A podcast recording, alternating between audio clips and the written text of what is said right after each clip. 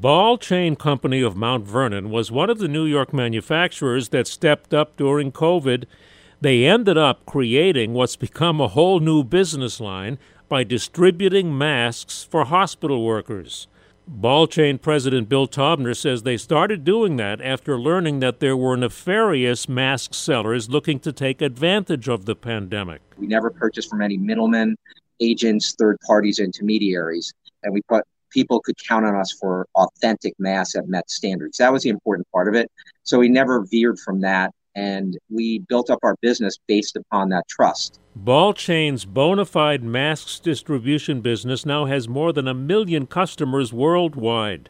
See how Ball Chain Manufacturing, with a relatively small number of employees, spotted the right new opportunities for ideas on how you can too at WCBS880.com slash spotlight.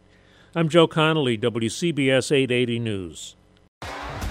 T-Mobile has invested billions to light up America's largest 5G network from big cities to small towns, including right here in yours.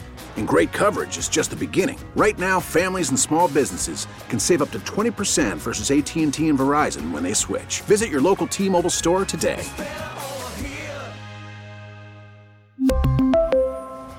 Plan savings with three lines of T Mobile Essentials versus comparable available plans. Plan features and taxes and fees may vary.